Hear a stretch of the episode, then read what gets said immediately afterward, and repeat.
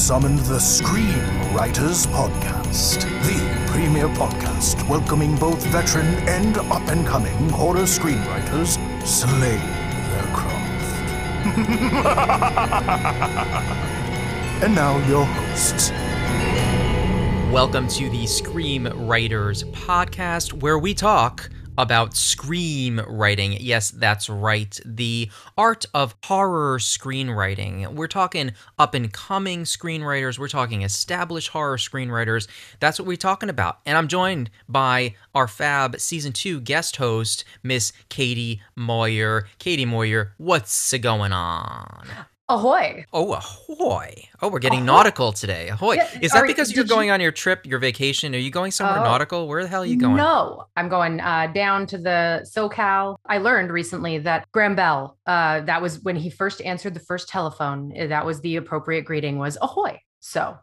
Okay. Where are you going on your trip? I mean, nobody is going to stalk you. It's just we want to know where you're going for the holidays, because you are going for a nice... Let me give you the GPS coordinates. Yeah, exactly where you're going, you know, the key code for the door and all that stuff. Absolutely, yeah. I am going to Carlsbad, California. I grew up in North County, San Diego, so my family's there. That's where I met my husband. And we actually lived in Carlsbad for a long time. My dad has a timeshare there, so we stay there whenever we go and visit, and or if it's available. And it was surprisingly for the holidays, so we got in on that. We'll be there for a week. Wow, what a cute story! You met your hubby there. It just all began from there. And then that's how we had Evie, and it all comes full circle. And that's how she gets to join us. It's kind of crazy because I went away to school. I was in Santa Barbara for school, and I just went back there as like a temporary thing. The whole intention was like go to LA, be a PA, work in the industry. Even though I hate LA, I absolutely hate LA. I had a friend who was in New York who was like goading me with, you know, coming and writing stage plays. And instead it all fell apart because my husband came into my life, and I realized that, and I got a job at a television station doing writing in San Diego. So there was that too. It wasn't just like I fell in love and I gave up everything. Like, no, that didn't happen. I had a good job. Right. Of course you did. Of course. So you're going out there for the holidays. Yes. Rekindling your romantic connection with your hubby a little bit, or at least going to like the place you met. So right?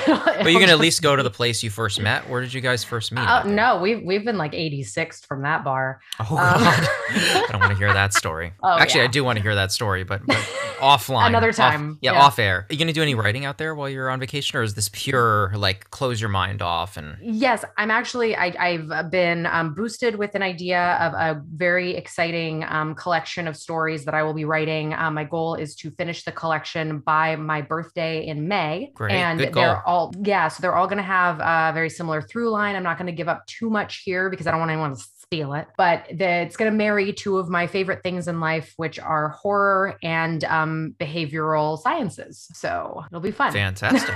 No, it sounds absolutely wonderful. I mean, It's a great time to, you know, you do have some downtime obviously during the year, and of course I finished Revelatory, so I have done a screenplay last year, but It's always a nice time if you are going away and you have some downtime, do some writing. Take some time, like clear your head, and it's a nice little reset, and you could start the new year with some fresh pages under your belt. Exactly. Yeah. I currently have ideas on index cards, which is something I like to do. So that way I can just like pull them out of my drawer, and just like if there's an idea I have, I can pull it out and be like, oh yeah, okay, this one. Or if I don't know what to write, I'll go through my index cards and I'll be like, okay, oh, that's inspiring right now. I'll write that. It keeps me on my toes, keeps me writing. Even if it's terrible, it keeps me writing, which is always part of the craft, you know? Yep.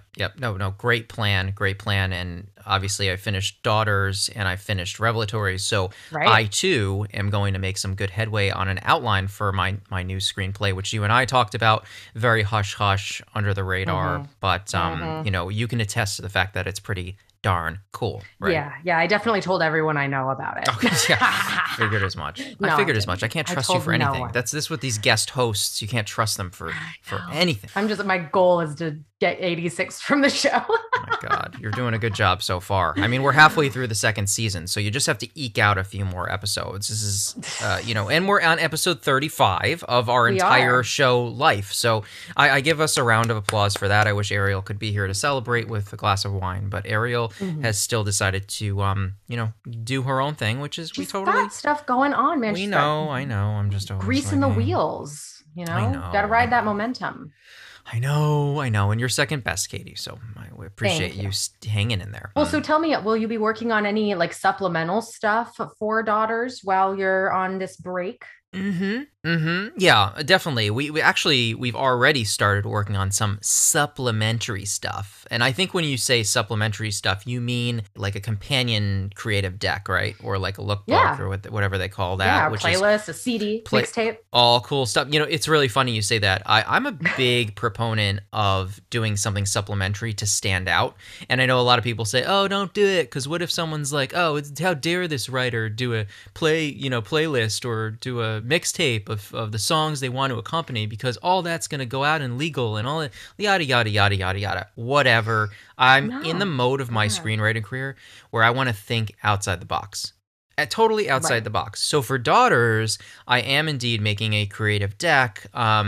Just did some new art, which I posted recently. Maybe I'll post it on our social page so you could see like the title page of what the art's going to look like. But it's really cool. I know you recently shared the poster and that looks beautiful. Yeah, so. It's the poster. And my co-writer, Aaron McLean, actually did that poster. He did a really great job. He's a SFX guy. Yeah, props to Aaron. So I'll share that along. You can see what that looks like. But that's going to be the cover of the deck. And it's really going to give everybody a sense. It's like when you used to go to the video store, right, and look in the shelves and you used to see the cover art of the horror movie and used to just rent the horror movie just because the cover art was so awesome. It's kind of like that thing. They're going to see the deck, they're going to see the art, and then they're going to read on. And then what we're thinking of doing is doing a page on, you know, what characters are in the screenplay, what the character names are, who we envision playing those characters, a little bit about them, a little bit about the plot. So it's like a visual companion to the screenplay. Yeah, I love that idea. I personally just send glitter bombs.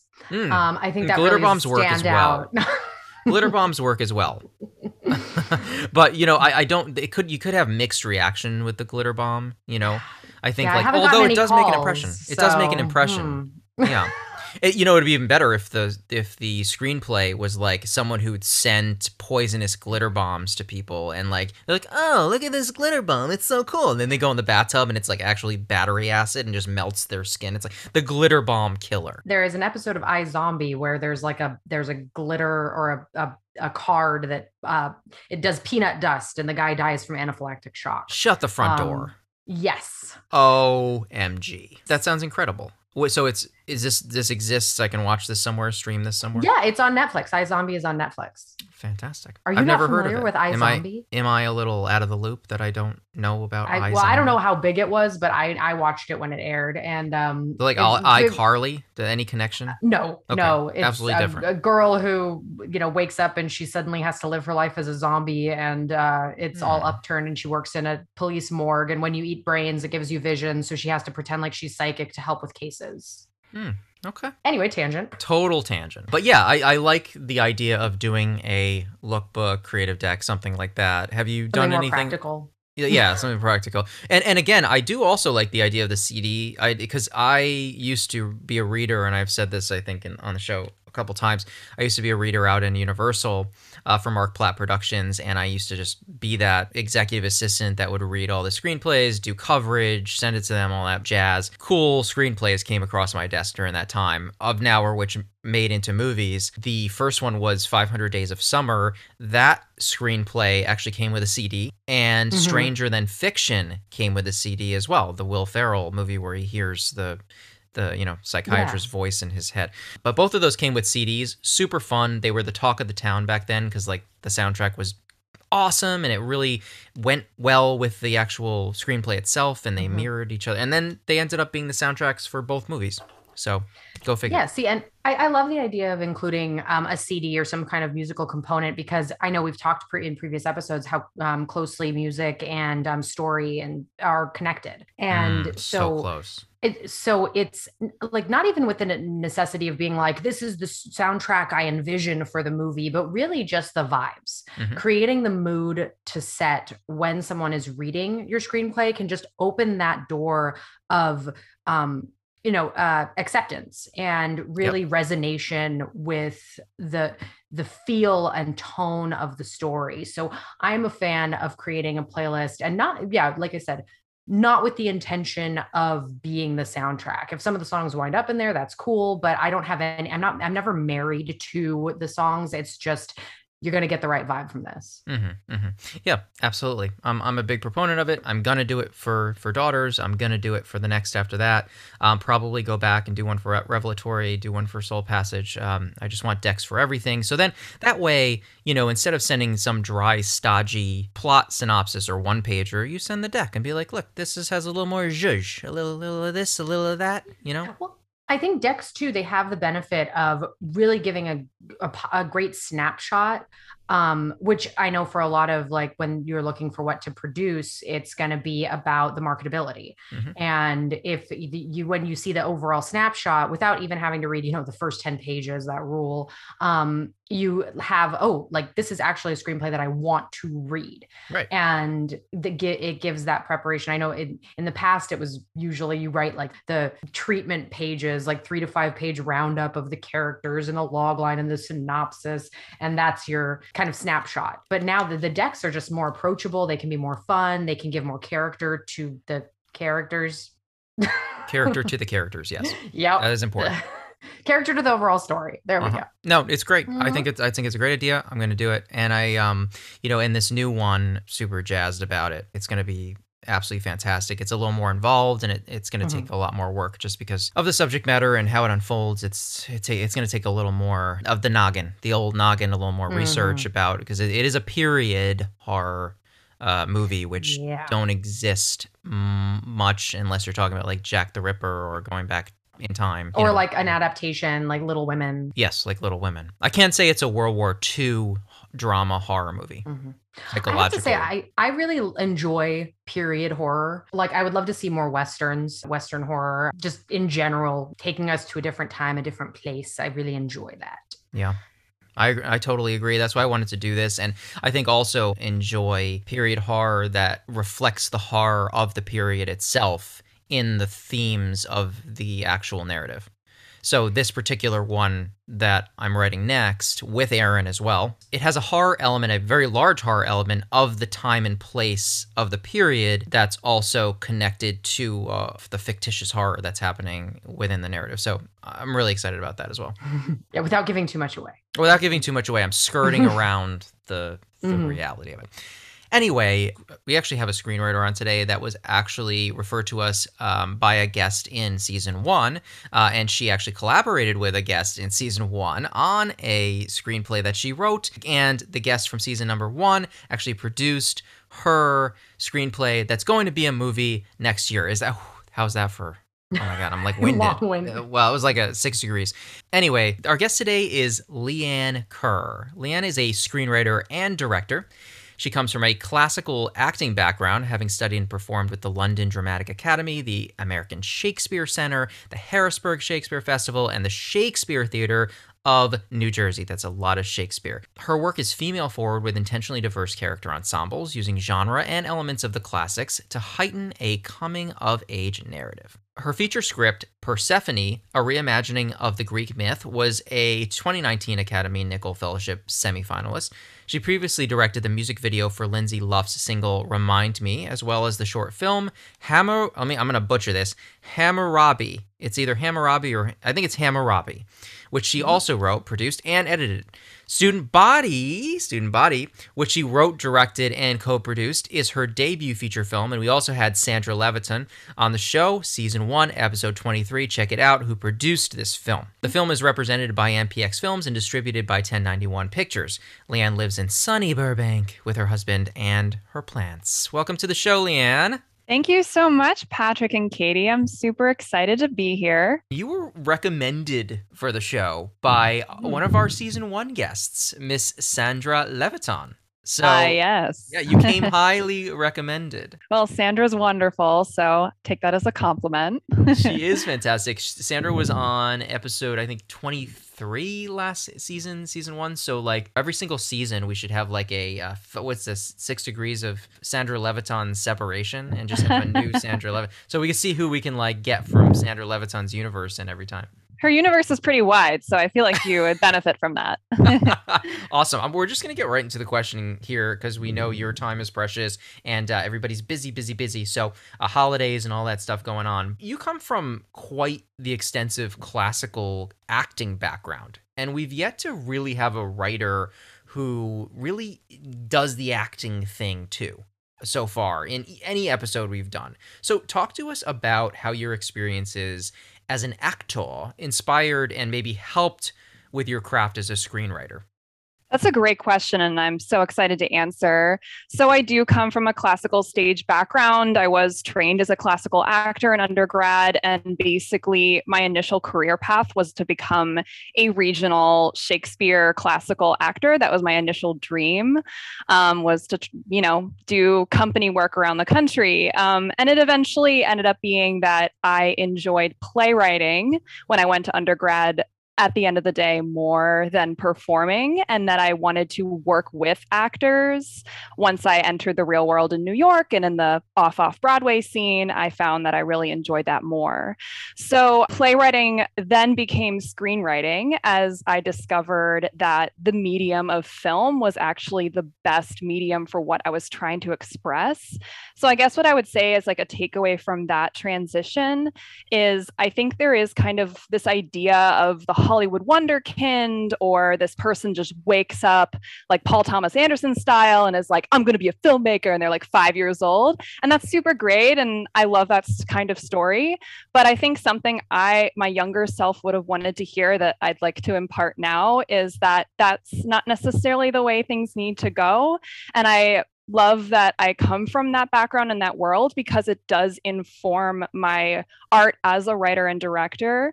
And I'm grateful that I have that as opposed to, you know, the path where you go to film school and you study film and you're film all the time.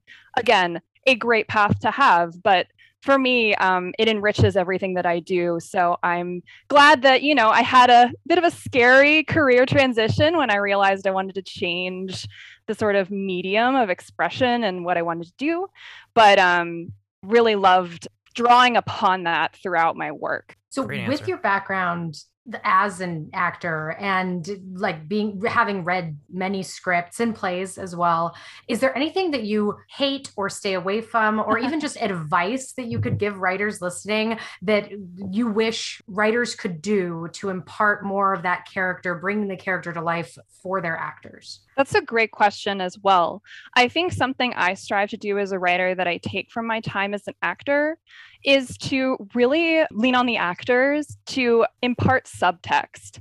And I think sometimes we as writers really want everyone to know exactly what we're thinking, exactly what we want to express. But I think like letting character be shown through action and behavior as opposed through dialogue can be really effective. So sometimes I'll do passes of my scripts where I'm just looking at the dialogue and looking at what they're saying and wondering if there are ways through which the behavior in the scene and the subtext of what they're saying can tell more than just, I'm sad because dad died last year. Like just, you know, things like that, or I'll see it in films where it's like, remember when dad died? And it's just like, no, please. You can let the actors convey those things and have that sense of mystery about what's going on in their interior life that can be so much more interesting than that kind of dialogue can be just really tough. And also it's more fun for the actors, I think, if they can play around with their actions and behaviors and subtext. You would say that your experience as an actor is absolutely critical to maybe enhancing your successes as a screenwriter, because like not everyone gets that opportunity to know what it feels like to be on stage or to be in front of a camera and be able to like deliver lines, read lines. I mean, as an actor, you're reading tons of scripts.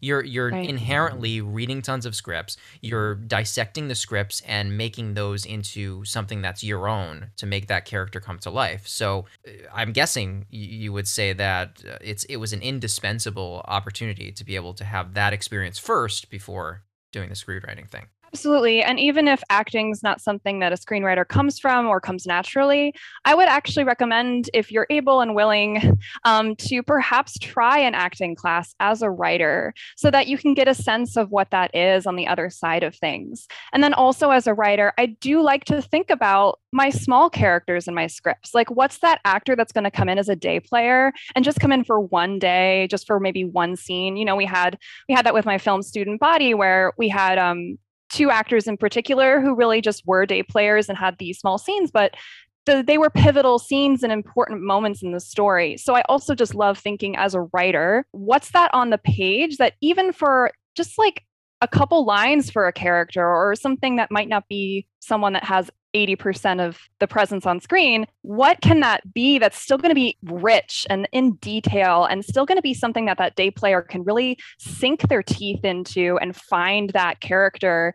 Because I think we all can think of films where there's that small scene or that small bit. The thing that immediately comes to mind is the coin flipping scene in No Country for Old Men. Like that older gentleman, like, who is so specific and wonderful and who just has this one interaction with Javier Bardem's character, and we never see him again. But I just love those little moments that we kind of drop in with some people, and then, you know, they're not part of the whole film. But I do like thinking about that, and also like thinking about the actors who are going to be coming in and playing them, because actors are humans too, and they're lovely humans who deserve to have wonderful material. So Shakespearean, there's no small parts, only small actors. It's so true. I mean, when the guy comes in or woman, if you cast it that way, and tells Macbeth that his wife is dead, and then he launches into one of the most famous, you know, tomorrow and tomorrow and tomorrow speeches.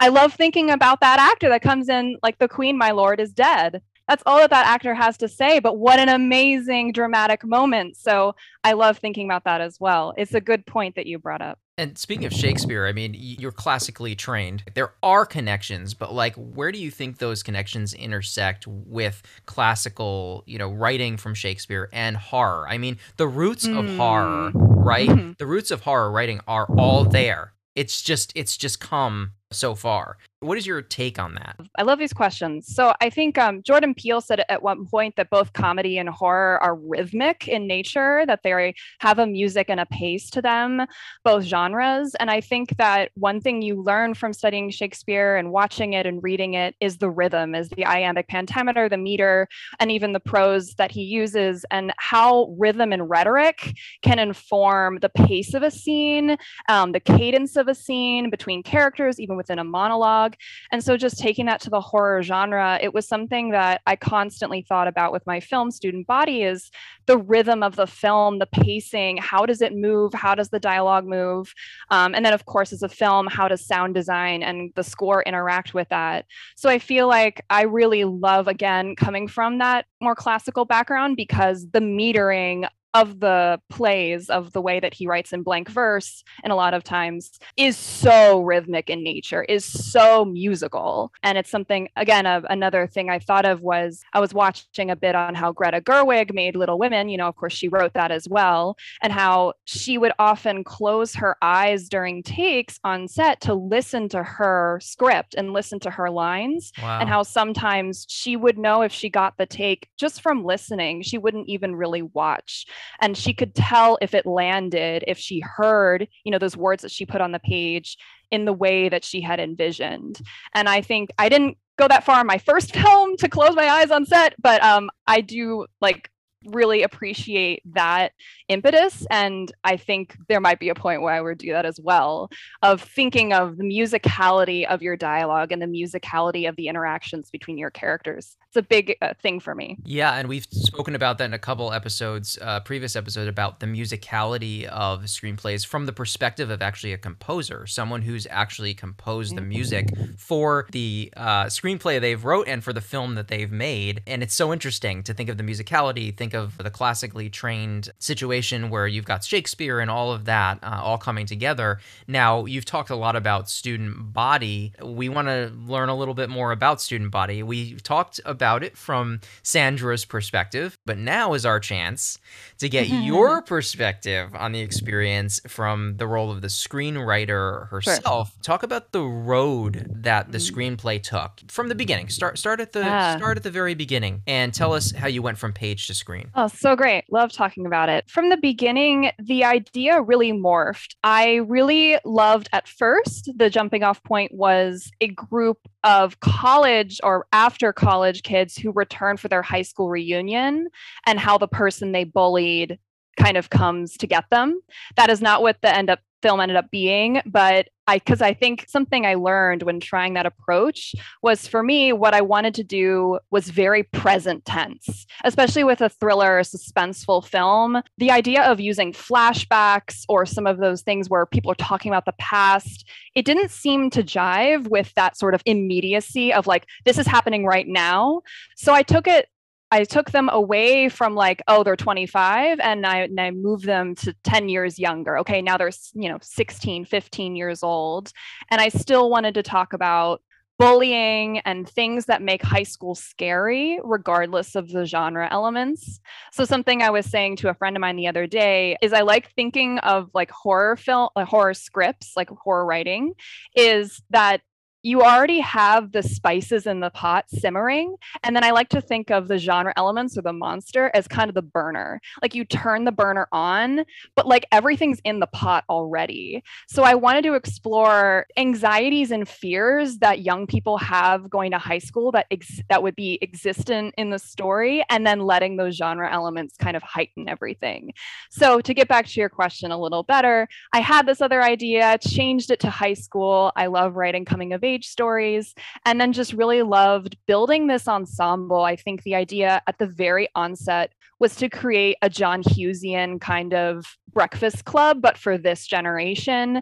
Love John Hughes, but obviously he was a product of his time. So I wanted to kind of take that vibe and make it more friendly for 2021, 2022, and use kind of that like brat pack ensemble of kids who are kind of idiots, but also amazing and funny and wonderful, but also idiots. And then kind of combine that with elements of like a Hitchcockian thriller and suspense and just those like slasher tropes that we know and love, but using them to talk about, I think, really extant issues that kids are dealing with today, and especially young women, what it is to be a young woman and how scary that can be. So I think from once I reached that positioning, that's really, stayed true throughout the whole filmmaking process and the screenwriting process of creating this really vivid group of characters that people could really feel emotionally attached to and to really get behind the relationships. And I think that's something I would say as a writer is I just find that character and relationships is such the bedrock of what I love to build off of. And, there are plenty of wonderful films which are, more intent on exploring theme or place. And I value that. I think it was so important to me that I cared so deeply about these kids, that they weren't just like teen fodder to just sort of put into the slasher engine. And to have the horror elements really make us afraid for them and worry for them. I love that because I can think of so many like Horror High, Terror Train, Prom Night that have that kind of same basic premise, but you're right, like everyone in that becomes the fodder for the slasher machine. Being able to elevate that and have you really care about the relationships, we see that a lot more in modern times. So in taking something that is familiar but then modernizing it, giving your unique take on it, I'm excited to see it. Yes. Well, thank you. And I think that's something I really held on to in the process was I wasn't trying to reinvent the wheel. I wasn't trying to be super clever and like, oh, I'm going to do this horror thing that no one's done before. Like it'll be like a vampire and a werewolf in one person and it'll be so original. I think originality sometimes is a little overrated. Like I'd rather see a film or a screenplay when reading other people's scripts. I'd rather see something that is so specific in its voice and so interesting and nuanced in what it's dealing with than see the writer try to be super clever about being super original. Because I feel like when you go down that road, it can be a bit bumpy because you might be forsaking things that are actually more important to us in story than having something that they've never seen before. So I like making sure that at the end of the day, even if every element of the script isn't like the most shiny new right out of the car lot, I'm writing in a way that's very specific to my voice and that is really heartfeltedly dealing with themes and issues that I feel are important to talk about. Just curious, did you read a lot of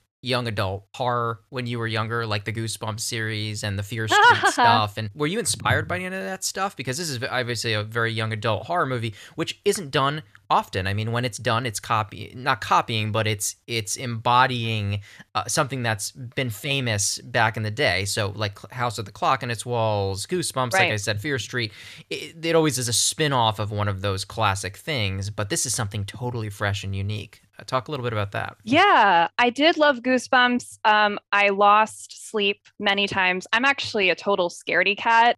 So it's odd to make a horror film because I'm afraid of a lot of things, including horror movies. But I read a lot of Agatha Christie as a young girl, was just very obsessed with her and just how genius she is at creating character and also creating stories that go into just such surprising ways. And I think also I was a total Hitchcock nerd growing up. So I think instead of, you know, directly relying on that nostalgia of like the Goosebumps world, although I did love Goosebumps, I think I was obsessed with certain things like John Hughes movies, like Hitchcock films, like Agatha Christie, and was interested in a synthesis of those things. I was watching a bit about The Mandalorian, and Jon Favreau was saying a similar thing where it's, you know, it's what are the sources of where this is coming from, you know, instead of trying to make it like another Star Wars thing, you know, it's coming from Kurosawa, it's coming from spaghetti westerns, it's coming from, so like, what are some things from the source that I can draw upon as opposed to trying to make my own Goosebumps or make my own Fear Street, if that makes any sense. It makes perfect sense. And it's also something it's completely admirable. I mean, I'm so glad that you answered the question in that way, because it's the perfect way to answer the question, because you are truly in that sense making something fresh and unique. And obviously they say imitation is the best form of flattery, which is sort of true in any sense, but like you're not inspired by like the young adult world, right? You're truly taking something from something bigger, from something more inspired. And I think that's wonderful. How did you end up getting linked up with Sandra? And how did you get this thing made? You've written the screenplay. You get to where a lot of writers that are striving to be screenwriters have gotten, and it's finished. How did you get to that next level? So I was lucky in the sense that I was up and coming in New York. I had been working in production for a number of years as a script supervisor. So I had basically been getting instead of going to graduate school, which I couldn't afford, I worked as a script supervisor for 3 years. And through a Women in Film networking group called The Filmmaker Hers, I was able to connect with another producer who then connected me to Sandra. And I found two producers, so Sandra and then Rachel Liu, who's also super wonderful. And it really was a great match, I think, finding producers as a screenwriter, you know, finding producers that are really looking to make the kind of thing that you're passionate about, that love your script and your vision for what it is, that aren't trying to make it into something different. Like from the onset, Student Body is a very character-driven film. It doesn't follow, I think, although I love Blumhouse, it doesn't follow that more Blumhouse model of like a kill in the first 5 minutes and like you're off to the races. Like it really is a slower burn where you're getting to know these characters, you're getting to know who they are and who they are to each other. And then the genre elements are again that burner under the pot. So I really love that with Sandra and Rachel, they were completely on board for making that character-driven film. And they weren't like, oh, let's add some kills just because, I don't know, execs would want it. You know, they really were on board for my vision. And also the things I was talking about. I mean, I was bullied in middle school, and I went through some similar things that my protagonist goes through in the film in terms of her peers and social anxiety and feeling not good enough and feeling like you know, you don't know where you stand with your friends. It's all very scary. So I was drawing upon very personal things.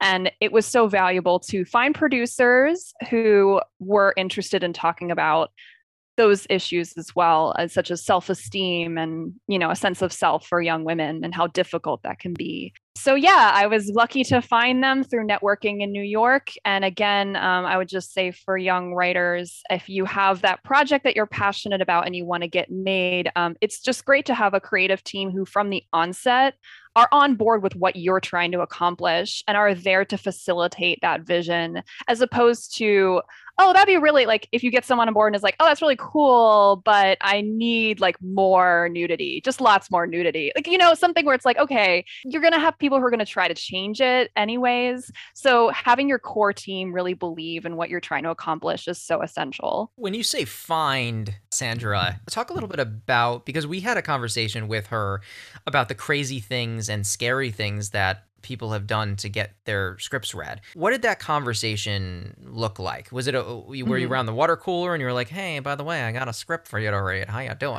You know, like, or what was it that actually got that out, that you actually had written something in a way that it didn't feel like creepy, like, oh, read my script. Yeah. Oh, yeah. Oh, well, it's such an ask too, where you're like, can you read my script? Right. Oh, by the way, what are you working on? Oh, you know, I'm working on this thing called Student Body, you know, it's really cool, but hey. And then you're like thinking in the back of your head, oh, I hope she has to read it. Totally. And also you want to be like that person's like, no, really, but my script is good. Like, I know your mailman said that their script is good, but like mine's actually good. And then you feel a little frantic because you're like, please believe me. I'm the one you've been looking for, I promise you. And then you're like, wait, I sound even less legitimate because I'm freaking out. Anyways, I think it was natural because I actually didn't solicit her personally. So I knew Rachel and really respected her work. And then she was aware of Sandra through her network. And she actually passed the script on to Sandra in my name, which I know is like trickier than hitting the pavement and doing it yourself, because you're relying on someone else to believe in it. But I think that did legitimize Sandra taking the time to look at it, because it was coming from a trusted person who's also producing.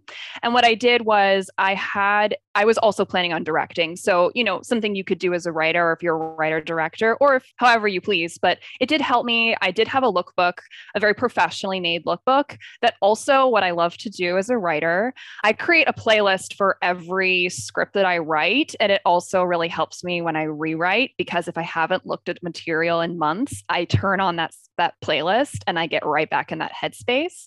So I had this playlist for Student Body that I sent to Sandra as well. And she actually back when I was like checking Twitter, she actually tweeted about it, because I think it really impressed her that there was an extra sort of something to help her get into the mindset of the script. So she said she listened to the whole playlist while she was reading, and she was getting the sense of the whole vibe. And I think that was really great. So, you know, I would just say, if you're able to get your material passed on through another party that could be trusted by that producer, if you're able to do that, that was helpful for me. And then also to create other literature that could perhaps supplement the script to give that vibe of what you're trying to do. But then also just to make sure that when you do pass on that script, perhaps obvious advice, but really do make sure that the script is in excellent shape and it really is tight and it's conveying what you want. And I love that idea that you were saying, or not idea, but the thing you do and make that lookbook. I've heard that a lot lately. Someone posted one of the screenwriting groups and they said, you know, don't even write a script, just write a lookbook and then pitch that, because then maybe you'll get your idea across and then maybe you're interested and then write the script. So it just kind of stresses the importance of a lookbook. Can you explain to our listeners what a lookbook is and how you approach creating one and why you feel it's so important to do? Yes. I mean, I feel personally, and I could be off base, that it was more important as a writer director. I would caution, like, if you're a writer, don't forego the importance of just how great it is to have a great script, to have actual material that really is great. So I don't know if I would give that advice if you're just a writer to just like make lookbooks, because I think, you know, ultimately people are hiring you or bringing you on a project on the basis of your ability to write. So I would say make sure your material is strong, number one. But if you are leaning more writer-director, or you do want to have kind of that more visual supplement, I had it sort of professionally made. I'm lucky in that my husband's a professional graphic designer, so I did have him draw all that up. But if you're able to find someone who is an illustrator graphic designer and get it professionally done, I mean, it really elevates the whole thing. So I had, you know, the title slide with sort of a mock-up of the, like, what the logo of this, the name of the film would be. And it was kind of in like a, like Drive, that film Drive. It kind of had that kind of vibe of like the script, the title. And then I had, you know, a little, I'm trying to remember the exact ordering, but it was basically a statement of who I am, but also just a log line, you know, it's 90 minutes, it's horror. And then I did little, each slide I had was a kind of overview of each character. So again, for me, the focus was I wanted people to buy in on this group of kids and feel like they knew who they were and they cared really deeply. Because again, we've seen, you know, the group of teens getting slashed before. So for me, it was like, people need to like feel like they know who these kids are and feel so grounded in their relationships. Each slide was like, for Jane, the main character, I had kind of what I've heard referred to as character phenotypes. So other characters that exist that are kind of tangential and kind of in the same world as the character that you're writing. So for example, you know, I don't put actors that I want to play the role yet, because I don't want to peg down, oh, this character needs to be white, or like this character needs to be, you know, this kind of looking person. I really wanted a diverse ensemble, which we ended up getting, which was amazing. So instead of actors being like, oh, I'd love Zendaya to play this role, I had, oh, like, it's kind of like this character. She's kind of like antagonist. I had Regina George on there. You know, I had things that you could recognize and be like, oh, I get the sense of who this character is. So I had the character phenotypes. And then I also had for each slide, like a key quote from the script that the character says that I felt really encapsulated who that person was. So one of Merritt, she's Jane, the main character's ex-best friend, and she's kind of more of a Regina George type. She kind of has a couple zingers. And so I put one of the main zingers on her slide to get people to be like, oh, that's who this person is. So it was a combination of like emphasizing judiciously bits of the script, but having kind of those visuals that can immediately give the person the sense of what this character is about and what they're like. I always love thinking of locations where this could be shot. And I think as writers, it's important to be thinking about the spaces in which this, our stories take place.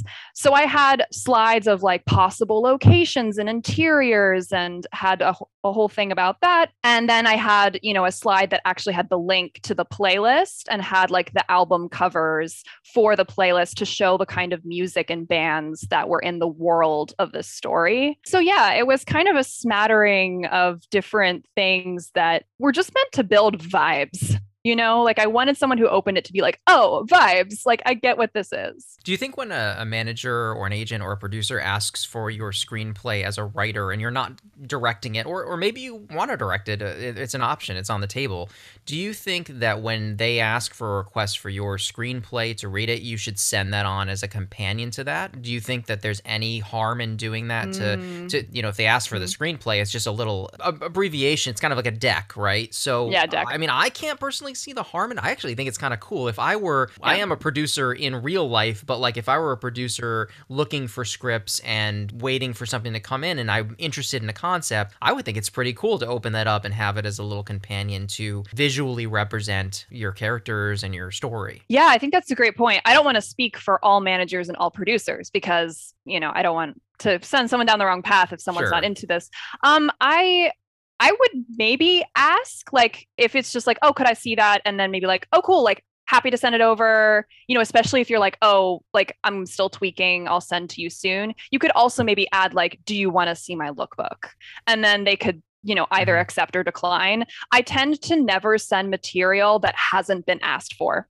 I tend to never send unsolicited material.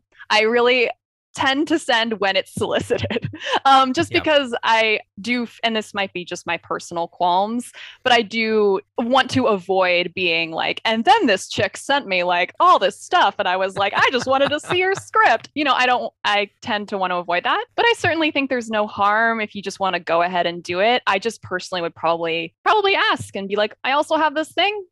Cool. And then they'll probably say yes.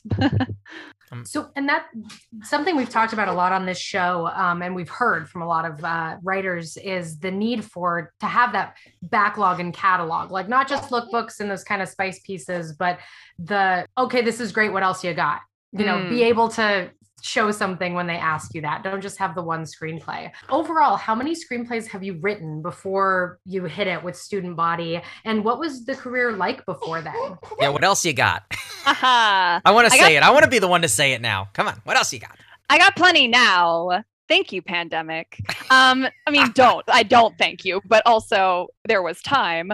Honestly, I had written 4 other scripts before I had written Student Body, and they were not very good. So I just also want to, like, you know, for writers, like it might take, I mean, it's a whole skill set writing a screenplay. It's very different even from playwriting. So I just basically wrote some really crappy scripts that I'm really glad no one's ever going to read.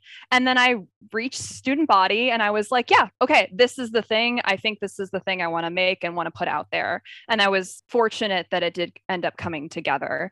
And then since then, ever since post-production on this, I wrote a couple specs and a couple pitches, and I just have now a library of pitches and specs ready to go for the next project. So that's what I'm involved in now, is getting the next thing off, so that when your film does come out or you do get hired on one thing, you already have that next round of things ready to go, which I do agree is important. In your toolkit, we talked about the lookbook. We talked about the actual screenplay. Obviously, that's the most important thing. What else in the toolkit? Like, before you even send your things out there, what's in your arsenal? What your self-preparedness is, you know, what you have to be ready with. You mentioned like your pitch, your one-liner. Are you doing like, do you want to have like an outline ready? Do you want to have like a one-pager synopsis? Do you want to have a pitch ready? I think it depends on the project. It depends on who I'm pitching to. It depends on what I want the end goal to be. So for some places that I've been pitching to, I know they have the budget for development.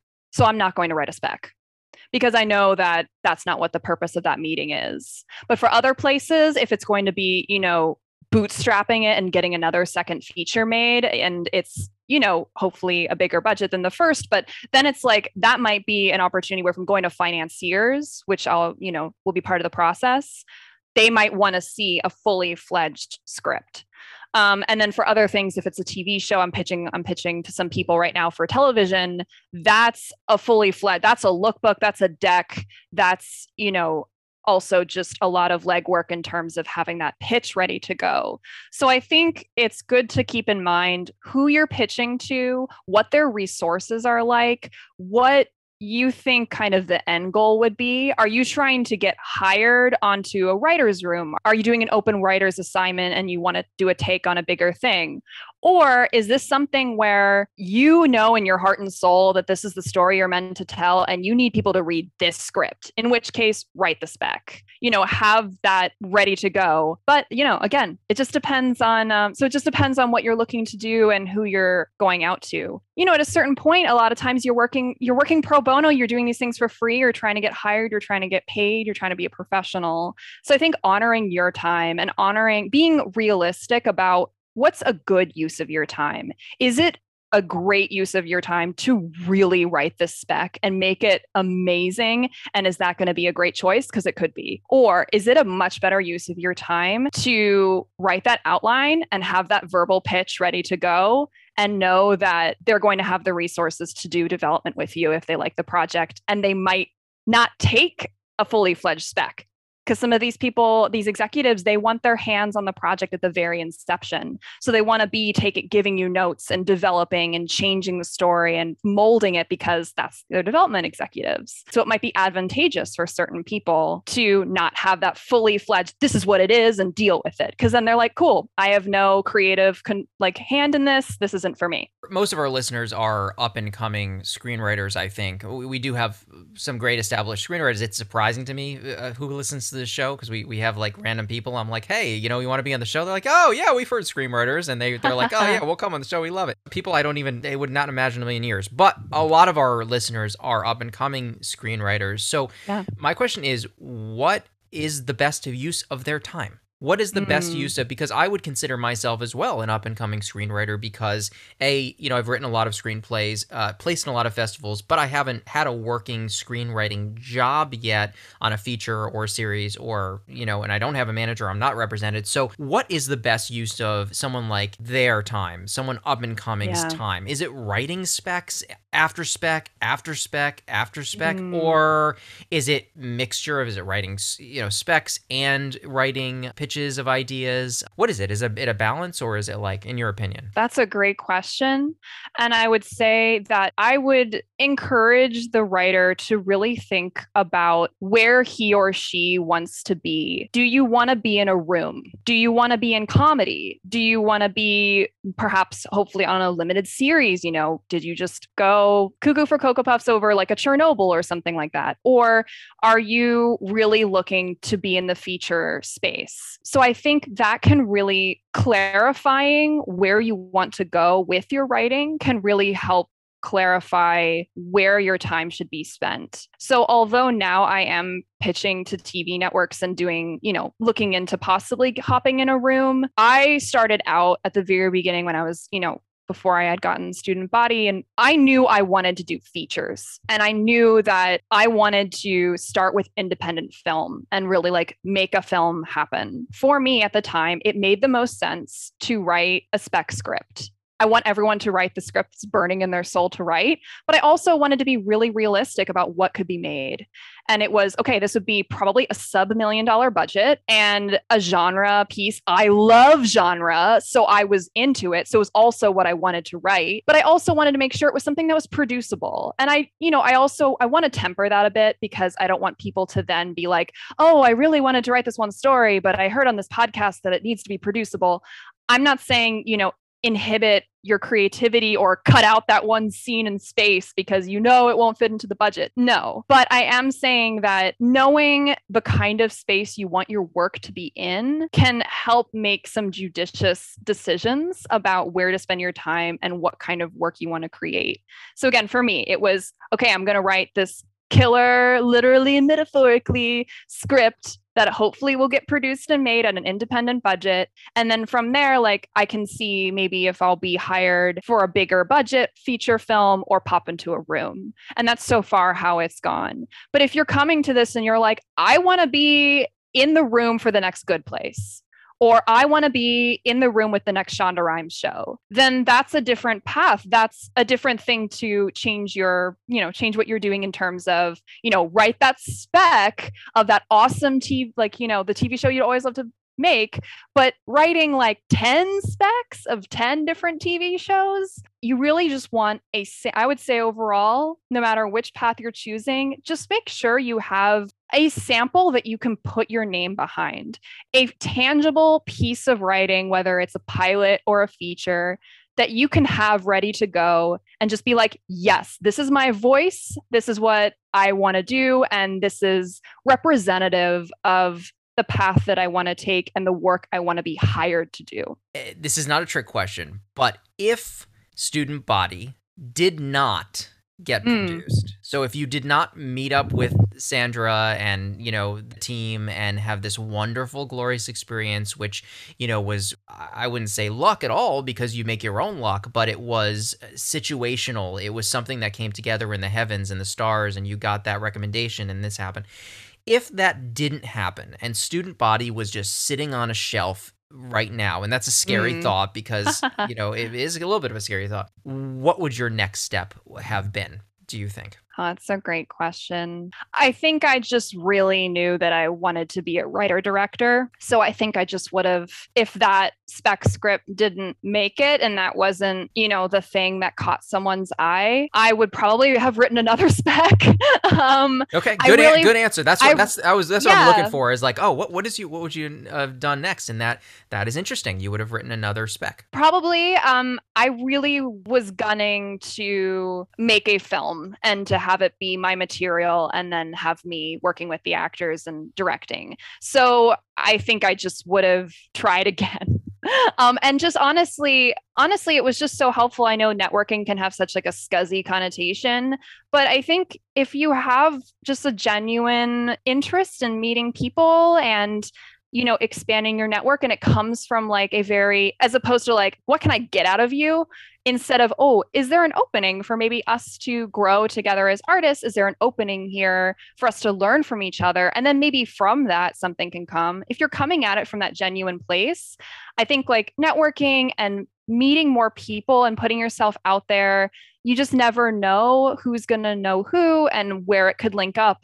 Because for me, with Rachel, with my first producer on board, she heard through another producer that I wanted to make this like coming of age, young adult, teen thriller. And that's what she wanted to make too. So I think it was kind of like the yelping to the universe and being very open about like, I'm an aspiring writer director. I will have this script, Student Body, and this is what I want to make. Just being really loud about it, because not obnoxiously loud, not that person at the party that's like, oh, I'm a screenwriter, but being very open about that's what your goal is, because it could lead to a relationship and it could lead to things moving forward. But yes, I think I was so gung-ho about getting that first feature film made that I would have written something else and just kept trying with new material. But yeah, I guess like what if like Marvel Universe, like multiverse, I'm not sure where I would be right now. Probably just with some cats typing. Who knows? Who knows? But yeah, don't be demure is what was what I think is a key, is like be vocal about who you are, what you want, and what you have to offer. And exactly. And it's all a balance, you know, all a balance between being not demure and not obnoxious. But I trust that the listeners will know that balance. But yes, demure is not helpful. It never helped anyone, not even the debutantes. So I would avoid. Well, Leanne, we always end the interview with a very simple question, or it could be complicated. Who knows? But we would like to know, what scares you? Oh my gosh, I'm a scaredy cat. I gotta say, it's really ghosts, you guys. Like, ghosts are so scary. Like, whenever someone says that's ghost, like the best answer Leanne, I've heard so far. It is a great ghost. It is straight up. I mean, but whenever someone says ghost, for some reason, I still think of like the sheet with the cutouts of the eyes. The David Lowery version like of the ghost. Yeah, like the lady on the stairs. Like that's what I think of. But what do you think of when you think ghosts? Like, why do ghosts scare you so much? What is that vision in your mind of a ghost, like standing at the foot of your bed rotting and just looking at you in the middle of the night? I think it's because it's irrational, and it's because if it's trying to get me, like, what the hell am I going to do about it? There's nothing I can do. That ghost is going to do what it wants. And it's funny because you'd think it'd be like real things that first come to mind, like a serial killer, like that could actually happen in my life. And I'm not saying, I mean, I believe in ghosts, but the chance of a murderous ghost trying to murder me are pretty slim. But yet there's something about just the idea of it can just do what it wants. So I tried to see. You have seen The Entity, haven't you? Oh, I have not, but I know. No. Don't see The Entity. You talk about ghosts doing what they want. That is not the film to see for you. And it's so sad because my life is so sad, you guys, because I love Haunting of Hill House, the novel. It's one of my favorite books ever. It's a horror masterpiece, just amazing novel. And there's no way I'm watching that show. There's no way. It looks way too scary and amazing. But oh, man, it has some moments. Yeah, if you're afraid of ghosts. Yeah. It'll haunt your dreams. I mean, I'm usually not afraid or like affected long term. Like I'll maybe in the moment, but it doesn't carry with me. There were some nights where I was going to bed after watching that show where I was like, no, I need lights on. Where'd my nightlight go? Like, yeah. What are you going to do? You can't do anything. Who are you going to call, though, is the better question. Oh, my gosh. If only the Ghostbusters were real, then I would feel safer at night. What's next for you, Leanne? Where are you headed next? What's your next project? Can you talk about it? Can you not talk about it? What's on the horizon for Leanne? Nothing specific to be able to talk about yet, but definitely moving towards making that second feature. So looking forward to, I think it will be another horror film is the goal, you know, working to get those resources together, which has been fun. And then, yeah, we'll see if, you know, TV is where a lot of things are happening right now, although my first love is certainly feature films. But yeah, we'll see if TV will be in the mix there as well. But I have a much scarier. The thing about Student Body is it's wonderful, but I made it to be a sleepover movie. So the kind of movie you could pop on when you're like 14 years old that you would love to watch with over a sleepover. But the script I have now that I want to make next does have ghosts. It's actually way scarier. So I basically wrote like my worst fears into a script, and that's what I want to make next. So let's do this. If you're scared, you know, yeah. If you're scared of it, other people will be scared as you are of those things. So I really am looking forward to that. Where can people find Student Body? It'll actually be available to stream on February 8th of next year. So February 8th, 2022. It'll be available on all VOD platforms to rent, like iTunes, Google Play, Amazon, all of that. So excited for people to be able to rent it and watch it then. We do have an Instagram page, which is student_body_film. So please follow us for all the stuff as we're getting ready for our big release in February. And then I post sometimes on Instagram, so please follow me. It's at LAANWHO, Lan Who. It's an old nickname, so don't worry about it. But It was your old instant messenger, AOL instant messenger. Oh my name. Gosh. I think my AIM name was In a Yellow Sub because I was into the Beatles. Great. Oh, wow. We have a whole other show that we can talk about that then. I know. Thank you, Leanne, for coming on the show. I'm sure people will reach out, say hello to you on the social nets, and we can't wait to hear what comes from you in the ghost land with your new feature that you're thinking about and developing. And maybe we'll have you back to chat some more. Sounds great. And thank you so much to both of you. This is really fun, and can't wait for everybody to be able to see Student Body on February 8th. It's going to be great. Ton of fun. Katie, I think that was one of my favorite interviews of the season. It could be one of my favorite interviews of all 35 episodes that so far. Leanne is profound. She's well-spoken. She is very creative. She's very talented. She has a lot of wonderful things today. And I think if you stuck through it to the end, if you're listening still, which you should be, you have learned quite a bit about a lot. That's what I have to, all I have to say. I feel like I have to, like, if she was such a professional and so well-spoken, I feel like I need to, like, clean up around my own edges there. Like, yeah. I feel like she's like, and I talk about editing, and by the way, we are still looking for an intern to edit some of these episodes, but I'll talk to you about the least edited episode. This was it. I had to edit very little of this episode because she didn't a lot. She knew what she wanted to say. She was very to the point. Again, very well-spoken. Leanne, thank you for making my edit life easy. Thank you very much.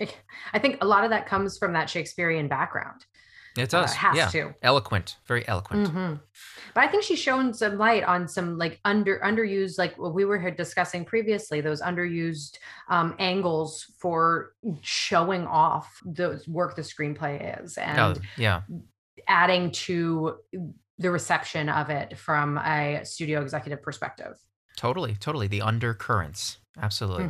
Mm-hmm. Guess what, Katie? Guess what next week is? Next episode, Christmas Eve episode. Jingle, jingle, jingle bells. Yeah. Bells. Yeah, jingle those bells. Ring those bells. It's gonna be a doozy, Katie. Isn't it gonna be a doozy? It is gonna be a doozy. You might call it even a twist. You may call it a twist, a big twist, but it is I can't really at this time and place think of a better guest to be on for Christmas Eve. And I'm not gonna give this away because I want it to be a surprise. But this guest is Christmas. This guest is horror. This guest is screenwriting. This guest is already established screenwriter, and a movie that you've probably seen if you're listening to this right now and you're saying, damn, that's one of the best Christmas horror movies I've seen in recent memory. That's the kind of guest we're going to have on Christmas Eve next Friday. Be there or be square. It's going to be fantastic. Jingle bells, jingle bells. Ba-da-ba-ba-dee-dee-bop. And until that Christmas Eve episode, we want you to say hi to us. You can find us on the social nets.